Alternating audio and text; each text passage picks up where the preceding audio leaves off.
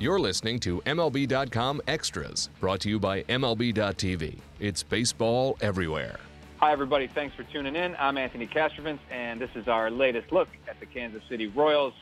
And the Royals have reported to Surprise Arizona, and Jeffrey Flanagan is there and will be there through the entirety of the stay in the desert.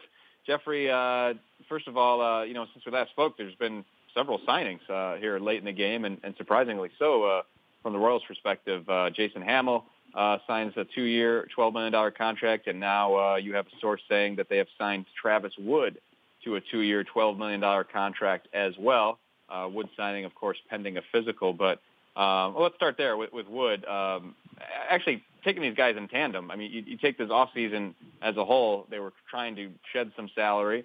They shed some salary. Uh, but now here in the late stage of the winter, uh, they'll probably end up with, a, I believe it's a higher payroll than last year after all is said and done. So what, uh, obviously the, the tragic loss of Yordano Ventura inspired these, these particular signings, but still a surprise to see them, uh, you know, make the moves they've made here late in the game.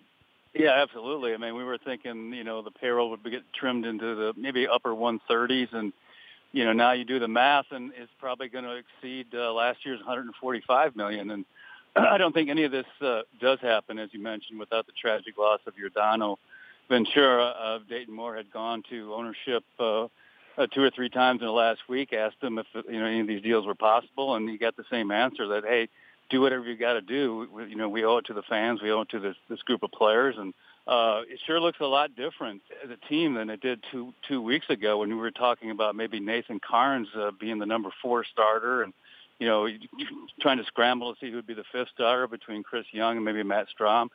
And now with, with Hammel and Wood, you know, you pretty much likely got your rotation set, and you could pop, possibly move Karns and Chris Young uh, to a, what will be a, a little bit deeper bullpen than it was in the past. So uh, the rotation, you know, I've heard a lot of uh, people in the in the Royals organization talk about this rotation being maybe the best rotation that Dayton's had here, uh, which is you know kind of a surprising statement, but uh, when you look back uh, at, over the years, you know, he's never had, you know, a bunch of superstars in the rotation. And I'm not saying they do right now, although Danny Duffy is certainly on the verge of that. But they have a lot of guys who are capable of, you know, going anywhere from 170 to, to 200 innings. Yeah, absolutely. Um, and Wood is is fascinating. You know, as, as a guy who can do pretty much anything. You can throw him in left field if you need to. That's yeah. call last year with the Cubs. But but yeah, I mean, sometimes we we say that like, well, if the guy uh, you know competes for a spot in the rotation and doesn't make it, you can always end up in the bullpen. And it's just kind of like a, a last ditch resort. But with Wood, I mean, that's a that's not a bad scenario given how good he's been. You know, very valuable bullpen piece in recent years. But uh, obviously, he'll get the chance to to stretch back out and and, and to show what he has as a starter. Yeah, that, that that's going to be the nice thing about this too is you're going to have. Uh, Three or four guys now who are potential swingmen. So you know, say Wood doesn't work out in the rotation, you you've got a Karns, you've got a Chris Young, you might even have a Matt Strahm. So they've got that versatility that they didn't have just two weeks ago. And um, I, I think too that, that, that the benefit of, of those two signings, like I kind of mentioned before, is that it really deepens the bullpen. That there were a lot of question marks about this bullpen uh, going into this off season and, and really going into spring training. Um, now that looks a lot deeper too, and now you can push Strahm, you know, into an eighth inning role. You hope Joakim Soria bounces back and has you know, a bounce back year and, and, and can be a setup guy for the new closer, which would be Kelvin Herrera. And then you have all these other bodies. You know, you got Mike Minor, you got Brian Flynn, Al Albuquerque, Brandon League, uh, Chris Withrow. I mean, the list goes on and on and on. And you, you might get one or two surprises out of that too. So things are kind of looking up for for the bullpen this year. Yeah, and then the uh, the Hammel signing. Um, you know, that was that was the first one that came in in light of the Ventura loss and you know, the question with Hammel and, and the reason he lingered in this marketplace were, were questions about his elbow.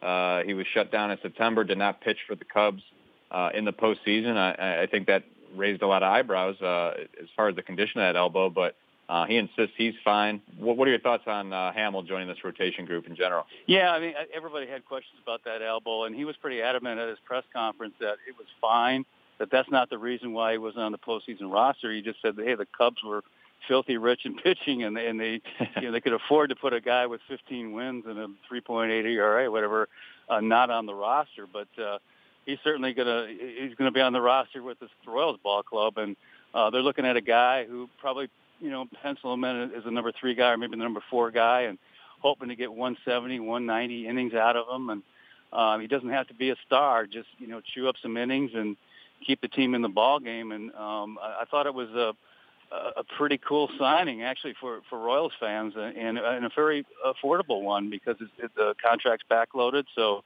it's not going to kill them this year and. Uh, they get a great chance now to round out the rotation. Yeah, and Royals fans, of course, uh, know him as the guy who gave up the pitch uh, to oh, Salvador yeah. Perez in the 2014 wild card game.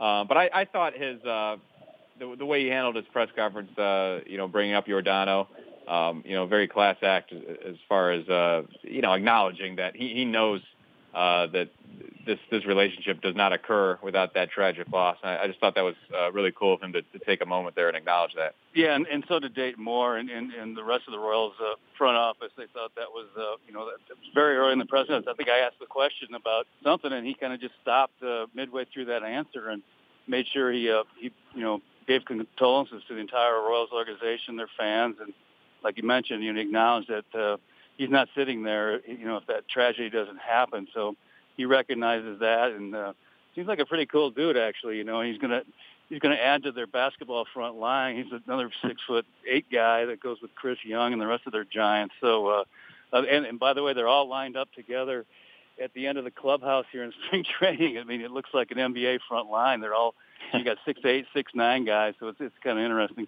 Well, they're stocking up on height and they're also stocking up on 2016 Cubs. I mean, that club won 103 games last year, won the World Series. So, um, you know, to to pull in uh, three members, Jorge Soler, uh, and now Hammel and Wood, uh, I, I guess that's not a terrible strategy. The Royals will be loaded with members of the last two World Champs, so that's pretty good. A lot, lot of lot of rings hanging around that locker room right now for the last two years. Absolutely. Uh, and Seth Maness uh, is in the fold as well uh, on a minor league deal. This guy's really interesting. Uh, he's a pretty uh, key member of the Cardinals bullpen in recent years, but the reason he's so fascinating is uh, he had the torn ulnar collateral ligament uh, last summer, and of course we know that usually leads to Tommy John surgery and you know a, a 12 to 16 to 18 month recovery that follows. Uh, but he had uh, experimental surgery, uh, primary repair surgery. Uh, that it's not available to every guy who uh, suffers a UCL tear, but um, it, it's being billed as a potential alternative to Tommy John. So he'll be an interesting case study here in camp. Yeah, it will. That that surgery just happened in August too, which seems like yesterday. So, uh, and they're going to take it slow with him. You know, his his goal is to be ready by opening day, uh, but certainly he'll he'll start out in the minors, and um, I, I don't know how much work he's going to get down here, but they're going to be kind of careful with him. But yeah, very intriguing signing because uh, when he's right, he's been really good. Uh, and they got a couple guys like that. You know, Withrow's another guy who, uh, when he was good, he was very good before his surgery. So uh, a lot of ifs and a lot of maybes, but uh, you know, you, all you need to do is hit on one or two of these guys, and you look like a genius. Yeah, absolutely. Um, although I don't know, Jeffrey, I don't know if any of this conversation matters because PECOTA says the Royals are going to win 71 games in 2017. So I think we're just spinning our wheels here. We're wasting our time. hey, they keep changing that. It started out at 69, and then there was some computer error. Then went to set. I think the latest is 72. So they're they're going in the oh, okay. they're trending in the, they're trending in the right direction. But uh, they've they've actually never been even close to being right about the Royals. They've never projected the Royals with a winning record, which I found kind of fascinating. So uh, even after their first World Series appearance, I think they projected them at 74, 75 wins. They ended up winning 95 and winning it all. So for whatever whatever they're that computer program, they're just not valuing what the Royals do right. No, they're not. It's become one of the great rivalries in the game. The, the PECOTA uh, PECOTA versus the Royals uh, Yeah. has become a fascinating one to, to watch uh, for for years now. So we'll, we'll see what uh, the future holds in 2017. Jeffrey Flanagan will be all over it for MLB.com. And I want to thank him for joining us. Thank you all for tuning in. This has been MLB.com Extras, Kansas City Royals edition. MLB.tv Premium, the number one live streaming sports service, is celebrating 13 years. Watch every out of market regular season game live or on demand in true HD. Real time highlights, live look ins, pitch tracking widget, and more. MLB.tv Premium includes a free At Bat 15 subscription. Watch live baseball on over 400 mobile and connected devices. Watch at home, in the office, or on the go every night on every device. Blackout and other restrictions apply. Visit MLB.tv for details.